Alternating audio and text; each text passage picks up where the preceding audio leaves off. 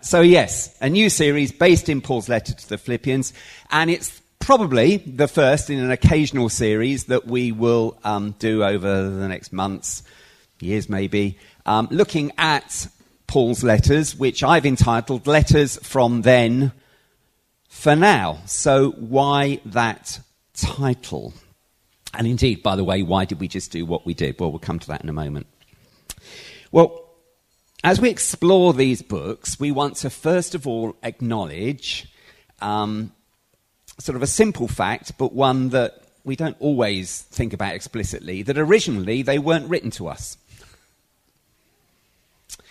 I don't think that Paul sat down and thought, well, I'm going to write a letter now to my friends in Philippi, oh, not forgetting the people in Marlow in 2022.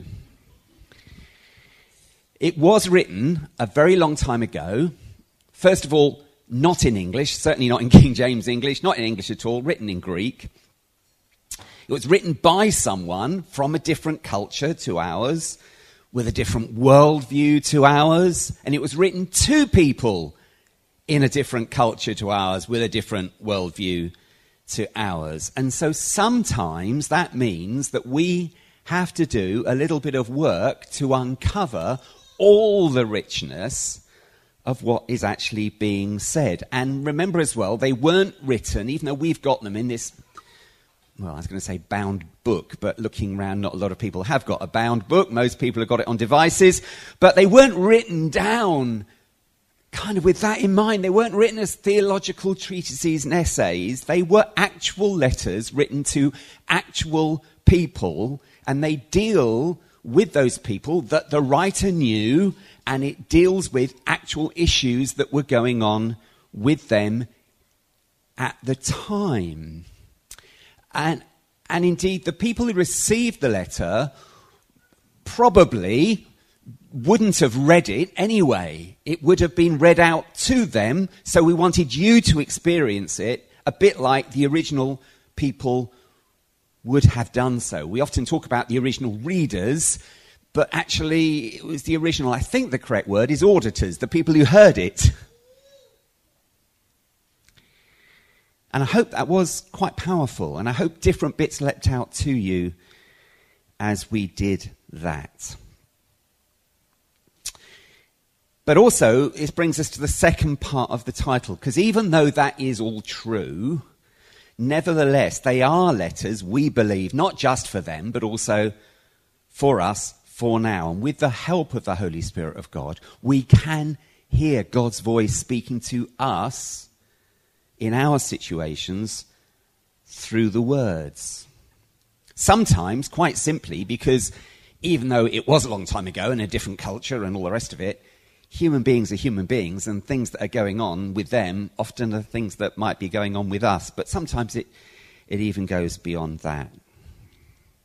They can speak into our contemporary 21st century lives. There's a guy called Nijay Gupta who's written a very helpful, quite short commentary on Philippians, and um, full disclosure, I, I did lean on him quite heavily in preparing um, the, the outline for this series. And, and he says this I think it's a really helpful quote. Paul did not just want to give wise counsel for living a fulfilled life.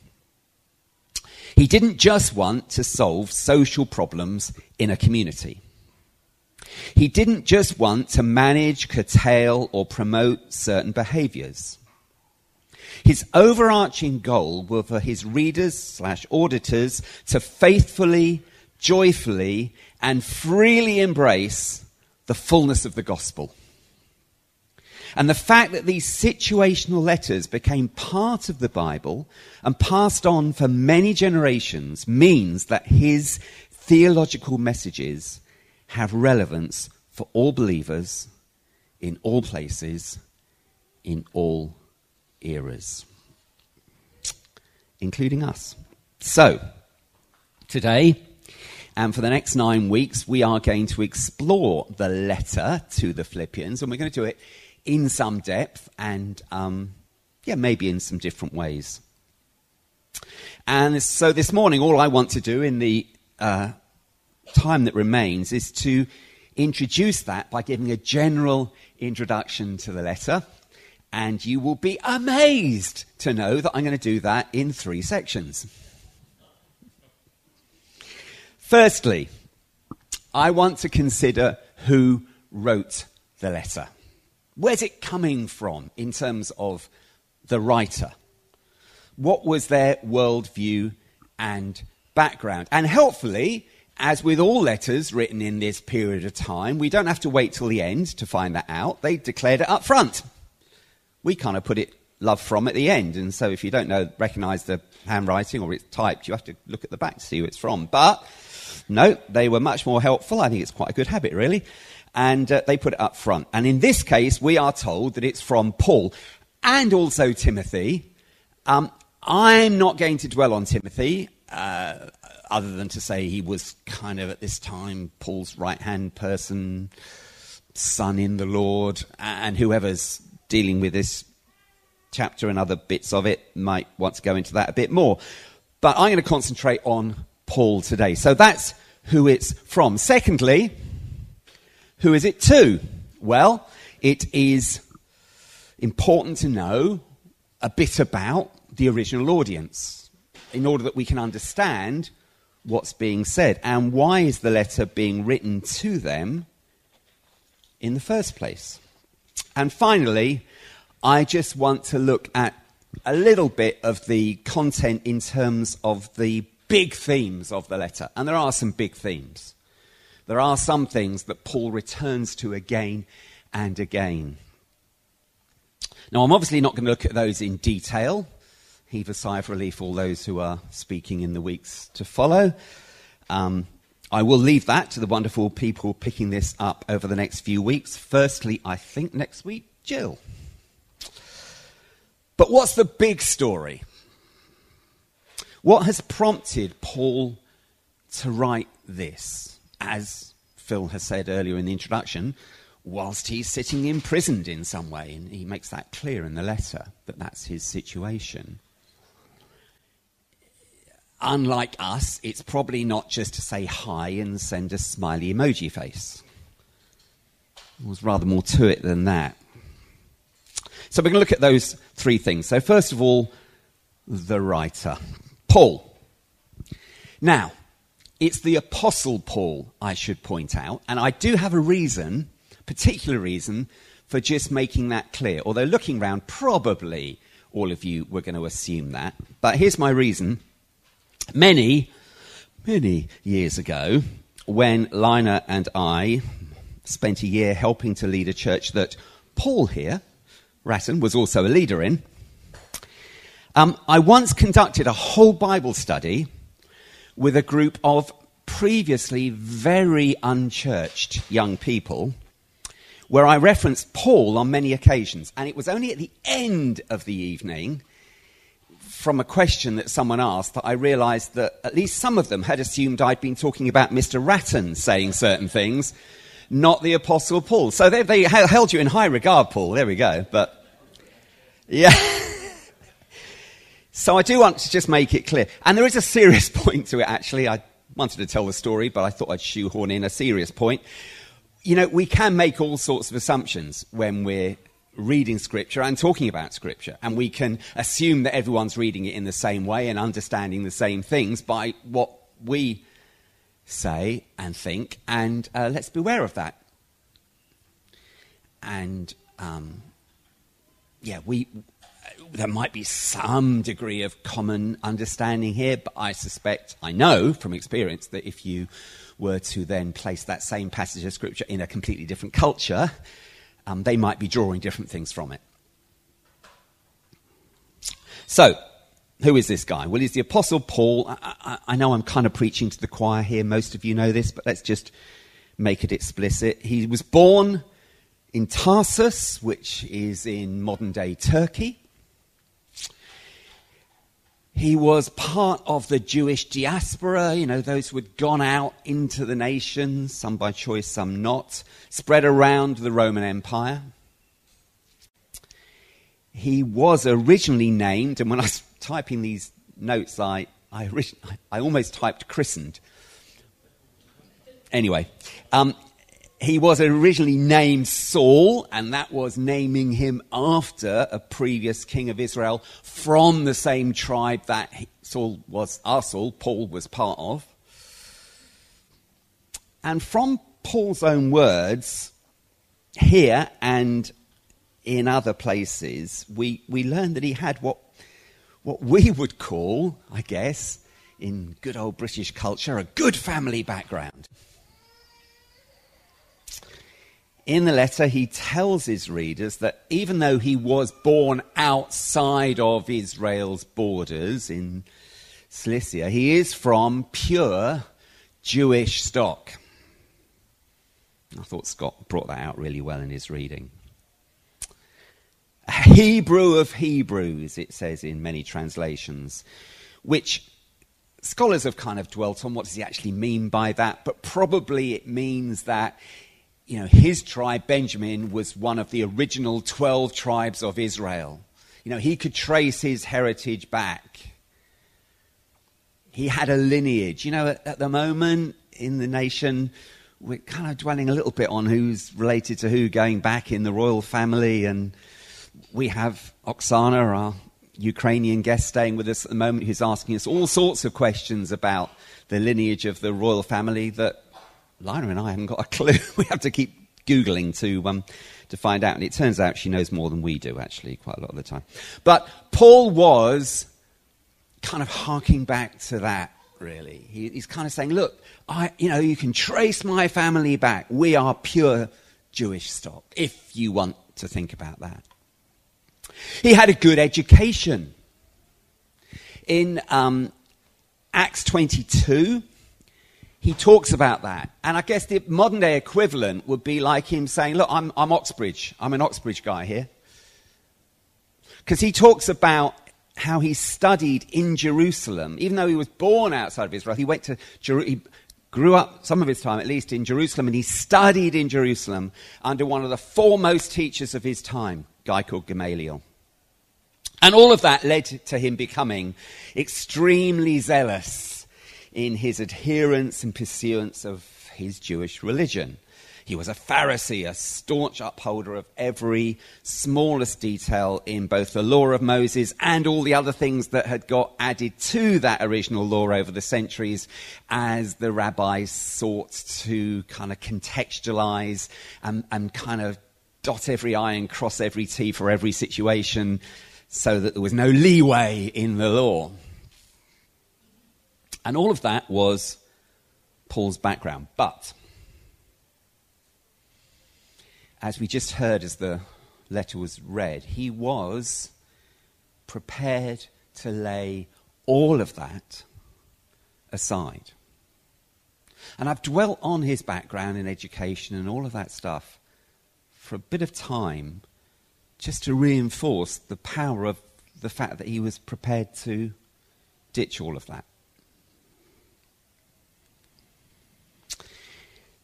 As most of us here know, Saul the Pharisee had an amazing converting encounter with the person of Jesus, and it turned his life upside down. It turned all of that upside down, all of his background upside down.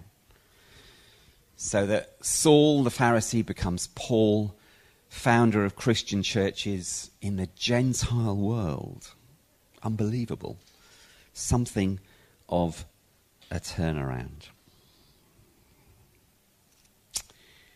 Yeah, in this letter, when talking about some of the things he would have considered credentials in the past, he says this I once thought these things were valuable, but now I consider them worthless because of what Christ has done.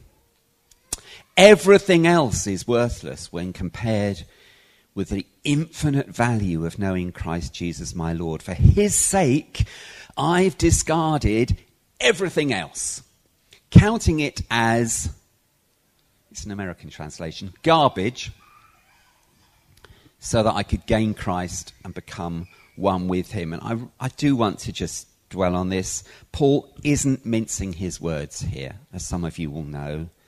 He's not even very polite in his language. When he says his previous credentials are like garbage, as it says in this translation, or rubbish, the Greek word is skubalon, which meant dung.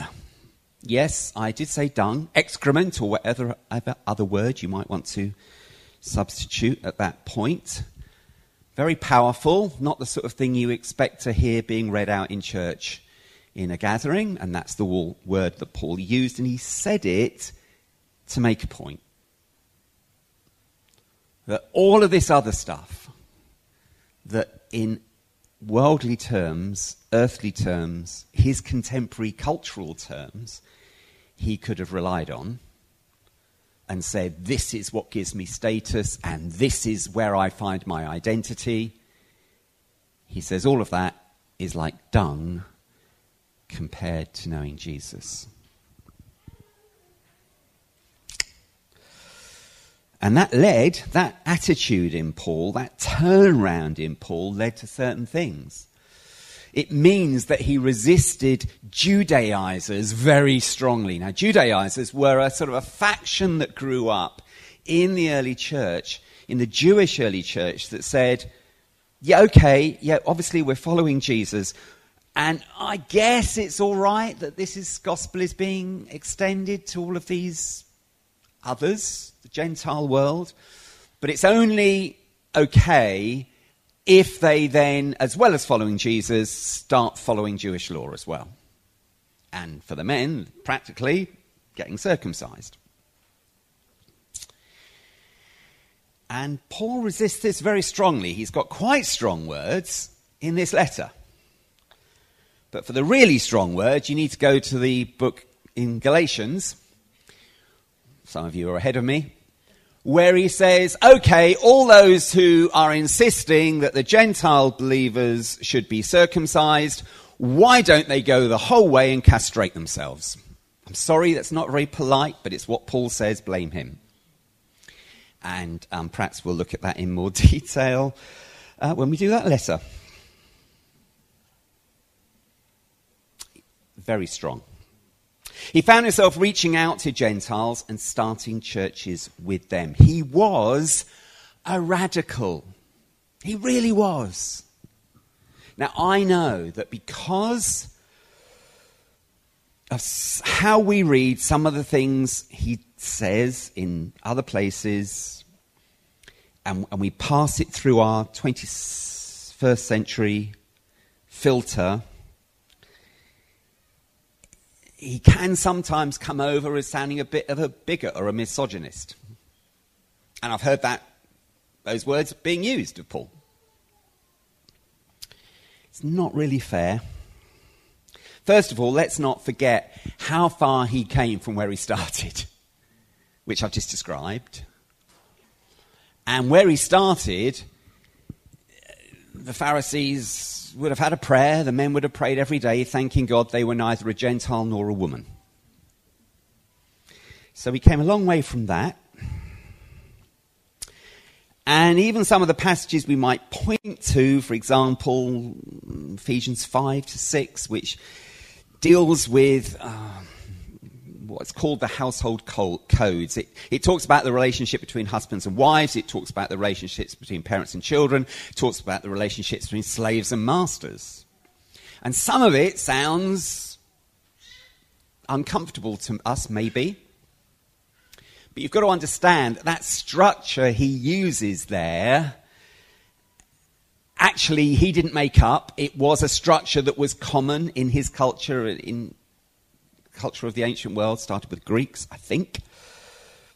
And actually, he turns what they would have said on its head and puts everyone on a level playing field in serving Christ. You need to read that to make sense of that. We haven't got time to explore it now. I only reference it to say he really was subverting a lot of cultural norms. And we can look at that in more detail when we do Ephesians. And let's not always judge his words against, no, sorry, let's always judge his words against his practice. So he did very clearly, although some scholars have tried to cover it up, um, have women in leadership in his churches. And we'll look at that in a moment. So, that's Paul. Little bit of a flavour of the person who wrote this letter. How about his audience? Well, his audience was the people in this city of Philippi. And if you were here when I introduced the series on Thessalonians, um, then some of this will be familiar. And if you weren't, you can always go and look at it in the, um, on the website and find the talk, because I'm not going to say too much about it now. Philippi was a bit like Thessaloniki. Uh, it was a prominent city in the Roman Empire. It was on a major trade route. People there could claim Roman citizenship, which was a very big deal to them. Very important. Part of their identity as residents of this city was their Roman citizenship, and they adopted those cultural norms, such as in Roman culture the importance of honor and position, success. Philippi was actually the first place that Paul came to when he had that call, that vision to, to come over to Macedonia. He saw that vision of the man of Macedonia, read it in Acts 16, saying, Come over here which occurred at the end of a period of time when it seems to me, reading that passage in Acts 16, he was wandering around not knowing actually quite where he should be going and searching for guidance. It was somewhere we know he visited at least twice, as recorded in Acts 16 and 20, but in Acts 20, there's implicitly that he could have visited it twice, not once. And then scholars say that in the letter, he says he wants to come back, so maybe he came back another time. So he maybe went there four times. He knew these people. It was a place of connection for Paul. The church, which we read about in Acts 16, Paul's missionary journey there, the foundation of the church. Um, it was a church born in challenges to culture and challenges to people's income. You need to read the story, but Paul's mission caused a bit of a stir. He disrupted cultural issues. He spoiled a corrupt business. People don't like it when those things are challenged. The first meetings it seems, took place in the home of a businesswoman, Lydia. And by the way, in the New Testament, when it talks about and the church that meets in such and such a person's house, it normally means they led that house church.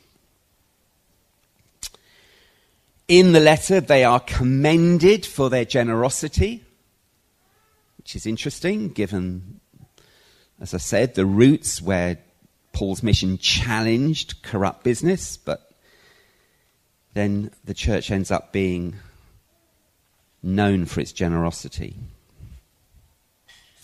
And it was a church that had relational challenges.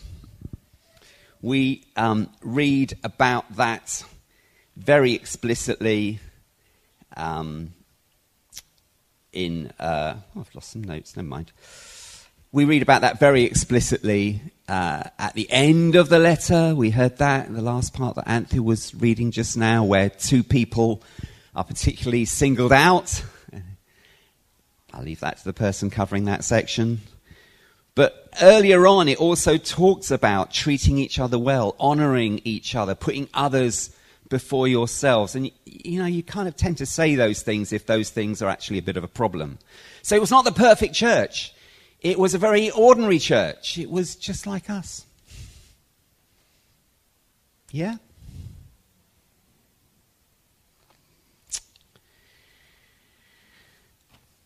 And finally, so here are some of the main themes.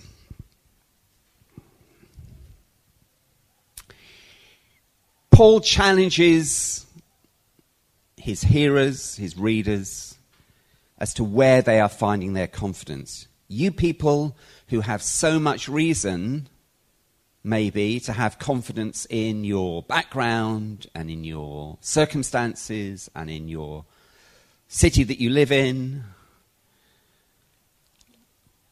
Is that where you're going to put your confidence? He challenges their views on success and status and honor. What does it mean to be successful? What does it mean to have status? He challenges their lifestyle. How are you living? What impact is the gospel actually having on the way you live?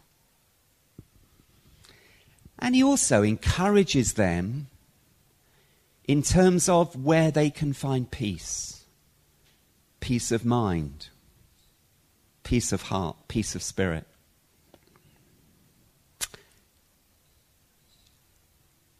And so, in this series, as well as looking at what Paul said to Philippi, we want to ask the question what's he saying to us in Marlow? Who actually, I hope you will have recognized a whole lot of similarities between the circumstances of the church of Philippi and the circumstances of the church in Marlow.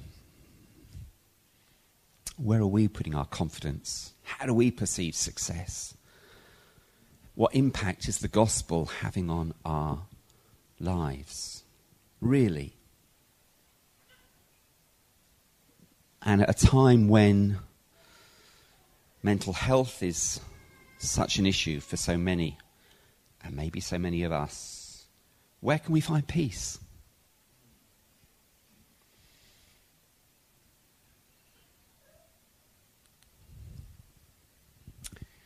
So, very quickly, just to finish, this is the structure, just so you know where we're headed over the next few weeks, or next nine weeks, following weeks. We are going to go through, we, we, we purposely wanted to read the letter without chapters and verses because it never had those in the first place.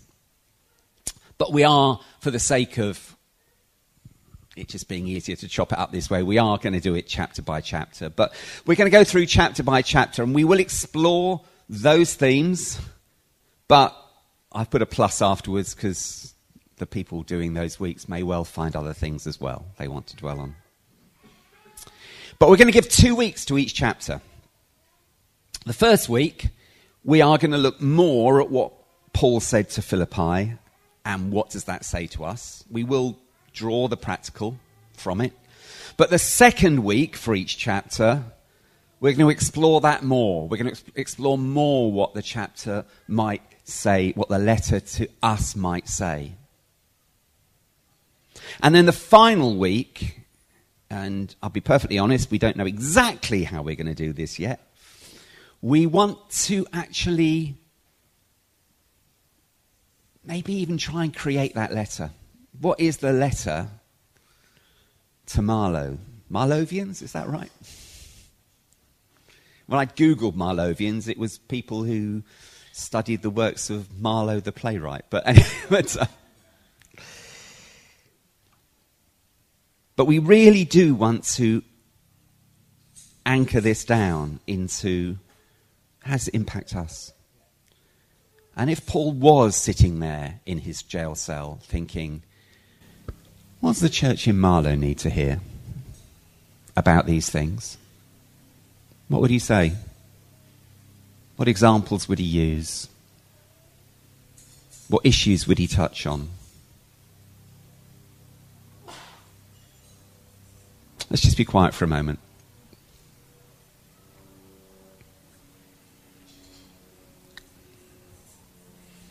Father, I thank you for your word that it is timeless.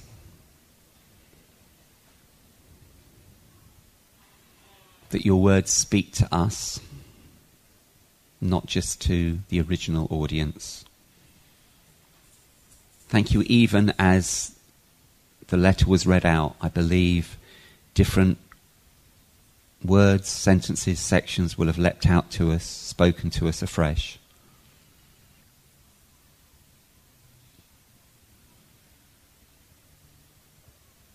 As we consider again the impact that the gospel had on Paul's life.